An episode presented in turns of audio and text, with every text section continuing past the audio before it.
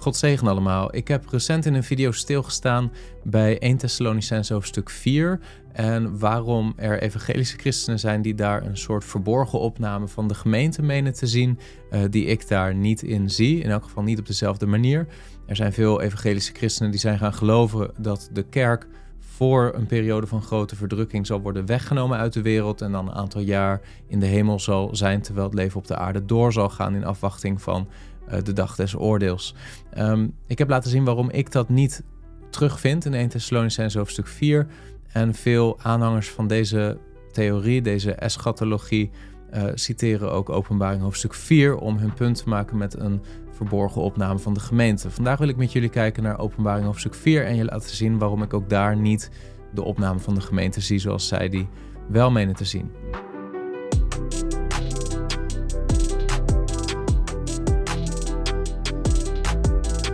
In openbaring hoofdstuk 4 vers 1 en 2 lezen we het volgende. Uh, Johannes die zegt daar, hierna zag ik en zie, er was een deur geopend in de hemel en de eerste stem die ik als van een bazuin met mij had horen spreken, zei: Kom hier omhoog, en ik zal u laten zien wat hierna moet geschieden. Vers 2: En meteen raakte ik in geestvervoering, en zie, er stond een troon in de hemel, en op de troon zat iemand. En dan gaat Johannes door met het beschrijven van wat hij daar ziet in die troonzaal in de hemel. Uh, allerlei bijzondere um, ja, onderdelen van dat visioen en aspecten die hij daar ziet, begint hij te beschrijven. Um, en dan zeg je misschien, Chris, uh, je ging ons toch laten zien waar uh, een schriftgedeelte staat wat wijst op een opname van de gemeente. Nou, dit is dus een schriftgedeelte wat door aanhangers van bijvoorbeeld die zogenaamde dispensationele eschatologie wordt aangehaald als bewijsstuk voor de opname van de gemeente van Jezus Christus zeg je, waar staat het dan? Ja, het staat er in feite niet. Maar dat is wel uh, wat er vaak ingelezen wordt. En het is denk ik geen goede exegese. Het is een eisegese. Je brengt een idee naar de tekst en je laat als het ware de Bijbel buik spreken. Maar uh, wat er in feite gebeurt hier, wat we lezen, is dat Johannes, hè, de, de schrijver van het boek, Johannes, die geeft aan: Ik zag een deur geopend in de hemel. En dan zegt hij de eerste stem die ik als van een bazuin met mij had horen spreken. Welke stem bedoelt hij dan? Nou, dan verwijst hij terug naar hoofdstuk 1, waar hij de stem had gehoord van de Heer Jezus. Die als een bazuin klonk van achter hem. Die zei: Ik ben de eerste en de laatste, de Alpha en de Omega, enzovoorts. Dus hij verwijst hier naar de stem van onze Heer Jezus Christus. En die hoort hij in Openbaring 4, vers 1 opnieuw tot hem spreken. En die stem die zegt tegen Johannes: Kom hier omhoog. Tegen wie zegt die stem dat? Die stem zegt dat tegen Johannes. Eh, niet tegen de gemeente, niet tegen de kerk, maar tegen Johannes. En wanneer zegt hij dat? Dat zegt deze stem, dat zegt de stem van onze Heer Jezus, nadat hij eerst brieven gedicteerd heeft in Openbaring hoofdstuk 2 en hoofdstuk 3 uh, eh, aan de gemeenten, de zeven gemeenten te Klein-Azië. Zie je, de, de structuur van de openbaringbrief is eigenlijk als volgt.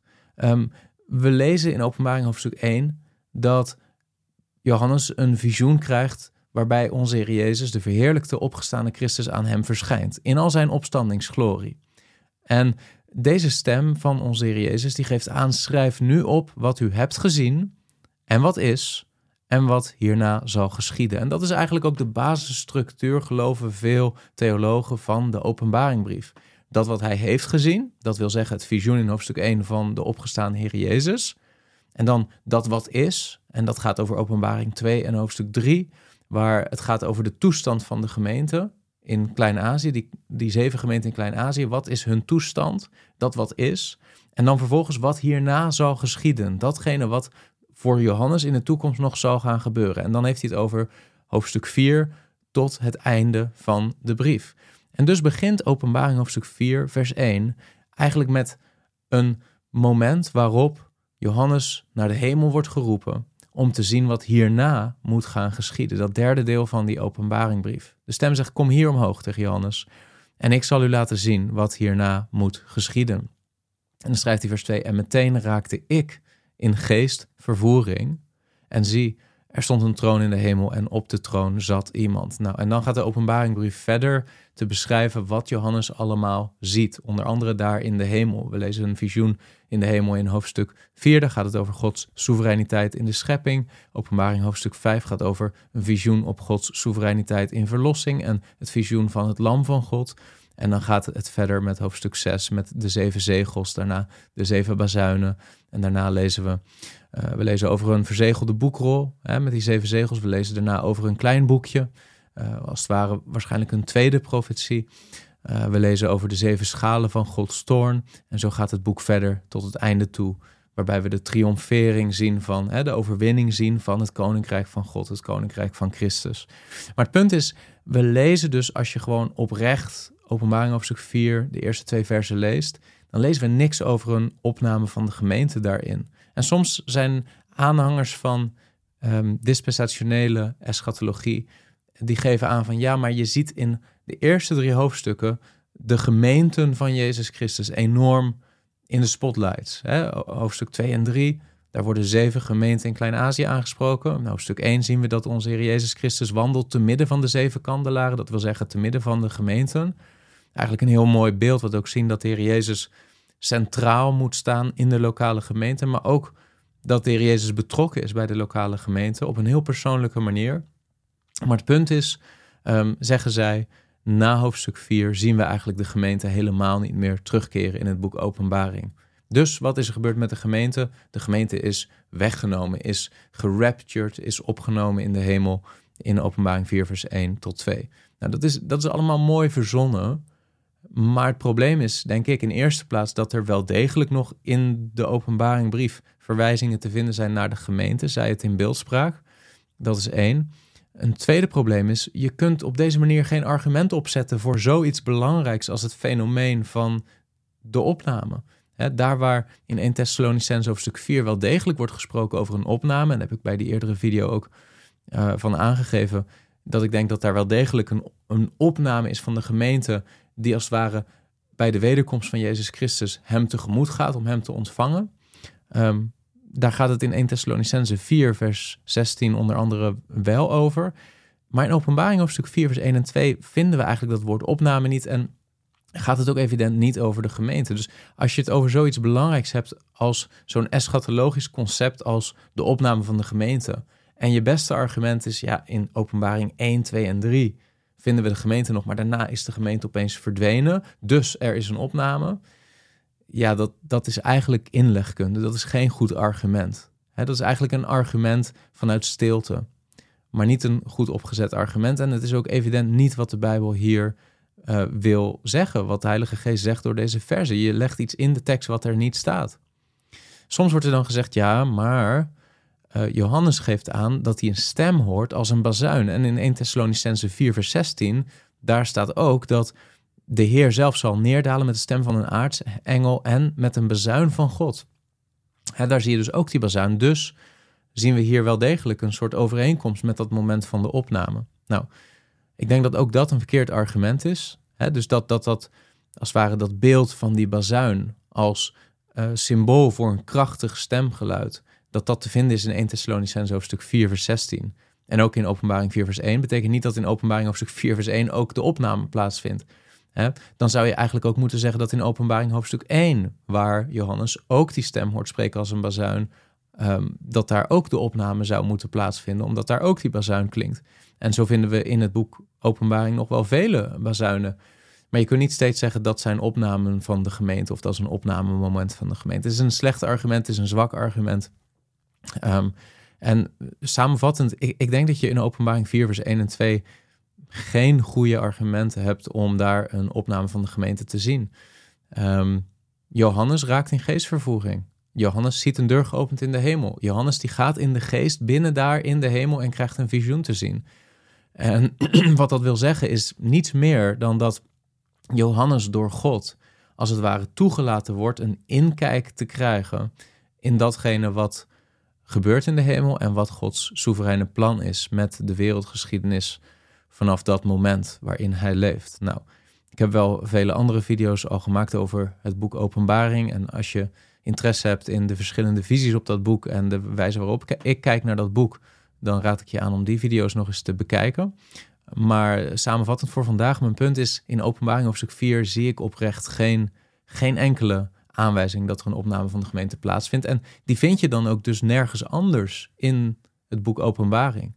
En dat is opnieuw een extra reden om te zeggen dat in die dispensationele eschatologie, die bedelingenleer, um, dat mensen met bepaalde ideeën vanuit hun systematische theologie naar de tekst gaan om de tekst iets te laten zeggen wat de tekst zelf niet zegt.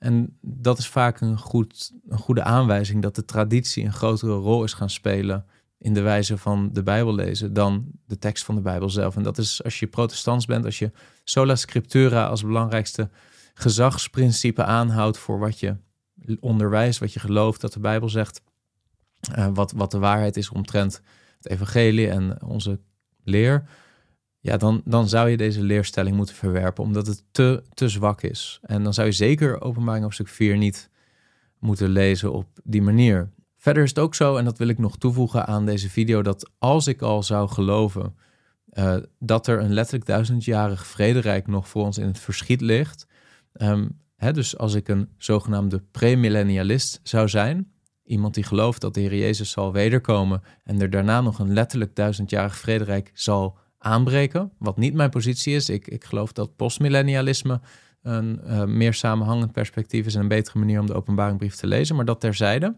Uh, als ik een premillennialist zou zijn, dan zou ik niet geloven dat de gemeente wordt opgenomen en weggenomen van de aarde voordat de grote verdrukking plaatsvindt. Ik, ik zie daar simpelweg geen aanwijzing voor in de schrift. En ik vind dat de argumenten die gebruikt worden door mensen die die leer wel aanhangen, over het algemeen zwak zijn. En ik wil je dan ook aanmoedigen om die teksten waarnaar zij verwijzen zelf ook te lezen en je af te vragen, is dat echt wat daar staat? Of is dit een, een gekunstelde, een onnatuurlijke manier om de schrift te lezen? En uh, één argument, dat wil ik jullie niet besparen, wat ik veel ook terug zie komen in de comments bijvoorbeeld, van mensen die wel geloven in een opname van de gemeente voor een grote verdrukking, is Openbaring 3, vers 10. En daar zegt de Heer Jezus tegen een van die zeven gemeenten in Klein-Azië, daar zegt hij, omdat u het woord van mijn volharding hebt bewaard, zal ik ook u bewaren voor het uur van de verzoeking, die over heel de wereld komen zal, om hen die op de aarde wonen te verzoeken. Zie je wel, zegt de dispensationele eschatologie-aanhanger, zegt de, de persoon die gelooft in een opname voor een grote verdrukking. Zie je wel, de Heer Jezus zegt: Ik zal u bewaren voor het uur van de verzoeking die over heel de wereld komen zal. Ehm, met andere woorden, Jezus zal deze mensen wegnemen voordat dat uur zal aanbreken. En ik denk dat dat incorrect is. Ik denk niet dat dat is wat hier staat. Niet noodzakelijkerwijs de enige manier waarop je dit kunt lezen. Als de Heer Jezus zegt, omdat u het woord van mijn volharding hebt bewaard, zal ik ook u bewaren voor het uur van de verzoeking. Dan zou je dat ook kunnen interpreteren als dat de Heer Jezus hen te midden van dat uur van verzoeking niet zal laten afvallen. Dat hij niet zal toelaten dat zij in verzoeking zullen bezwijken. Maar dat ze trouw zullen blijven te midden van verzoeking. En dat is veel meer in harmonie en in lijn met ook de kerkgeschiedenis en wat we, wat we bijvoorbeeld lezen dat onze Heer Jezus ons belooft te doen in Romein hoofdstuk 8. Hè, dat niets ons zal kunnen scheiden van de liefde van Christus. Zullen dan die dingen niet komen om ons proberen te scheiden? Honger, vervolging, de dood, uh, verdrukking. Dat is niet wat er staat. Wat er staat is dat al die dingen er wel degelijk zullen zijn, maar dat die dingen ons niet zullen kunnen scheiden van de liefde van Christus. En ook dat is het idee in Openbaring hoofdstuk 3 vers 10, dat er, er zal verzoeking komen over heel de wereld, maar de Heer Jezus zal niet toelaten dat wij van Hem los zullen raken. Hij zal ons bewaren. Dat idee wordt nog sterker gemaakt wanneer je het vergelijkt met wat de Heer Jezus zelf zegt in Johannes 17. Johannes Evangelie, dezelfde auteur als van de openbaringbrief. Maar daar zegt Heer Jezus in Johannes 17, uh, eh, vers 14, eh, ik heb hun uw woord gegeven en de wereld heeft hen gehaat, omdat zij niet van de wereld zijn, zoals ik niet van de wereld ben. Ik bid niet dat u hen uit de wereld wegneemt, maar dat u hen bewaart voor de boze. Hetzelfde, hetzelfde woord bewaren. En ook in vers 12 trouwens. Toen ik met hen in de wereld was, bewaarde ik hen in uw naam. Uh, hen die u mij gegeven hebt, heb ik bewaard. En niemand uit hen is verloren gegaan dan de, dan de zoon van het verderf, opdat de schrift vervuld wordt. Dus wanneer de Heer Jezus zijn discipelen, zijn schapen bewaart, dan bedoelt hij niet dat ze weggenomen worden uit de wereld. Nee, dat te midden van de wereld zij door de Heer Jezus vastgehouden worden. En ik denk dat het zeer onverstandig is om heilig overtuigd te zijn van een leer waarbij de gemeente wordt opgenomen voor een grote verdrukking, omdat je door dat te geloven niet bent voorbereid op verdrukking en vervolging, die ons als christenen wel degelijk beloofd is door de Heer Jezus. Hij heeft gezegd: een slaaf staat niet boven zijn meester. Als zij mij vervolgd hebben, zullen zij ook u vervolgen. Dus bereid je voor op verdrukking. Wees bereid om voor onze Heer Jezus te lijden en weet dat Hij, als je een kind van Hem bent, als je een kind van God bent, als je een schaap bent van onze Heer Jezus, Hij zal je bewaren te midden van verdrukking. Hij zal je niet loslaten. Maar op het moment dat je gelooft dat onze Heer Jezus niet wil toelaten dat ons vervolging of verdrukking overkomt, ja, dan ben je heel kwetsbaar wanneer die verdrukking wel blijkt te komen. En je vervolgens je afvraagt, maar waar is dan de belofte dat de Heer Jezus ons zou bewaren, dat hij ons zou opnemen, dat hij ons zou wegnemen? Ja, dan, dan staat je geloof op zo'n moment waarschijnlijk zwakker. Dus mijn advies is, ehm, ik ben postmillennialist. Ik geloof sowieso niet in die zin dat na de wederkomst een letterlijk duizendjarig vrederijk zal aanbreken. Maar ik houd er rekening mee dat ik dat verkeerd zie. Als dat wel blijkt te gebeuren, dan nog hou ik er rekening mee dat wij als gemeente, voordat dat gebeurt, nog een periode van verdrukking zullen doormaken. En dat we daar niet noodzakelijkerwijs uit weggenomen zullen worden, voordat dat voltooid is. Ik hoop dat je hier wat aan hebt. God zegen. Was deze video nuttig voor jou? Druk dan op like en wil je vaker dit soort apologetische video's zien? Abonneer dan op dit kanaal. Tot de volgende keer.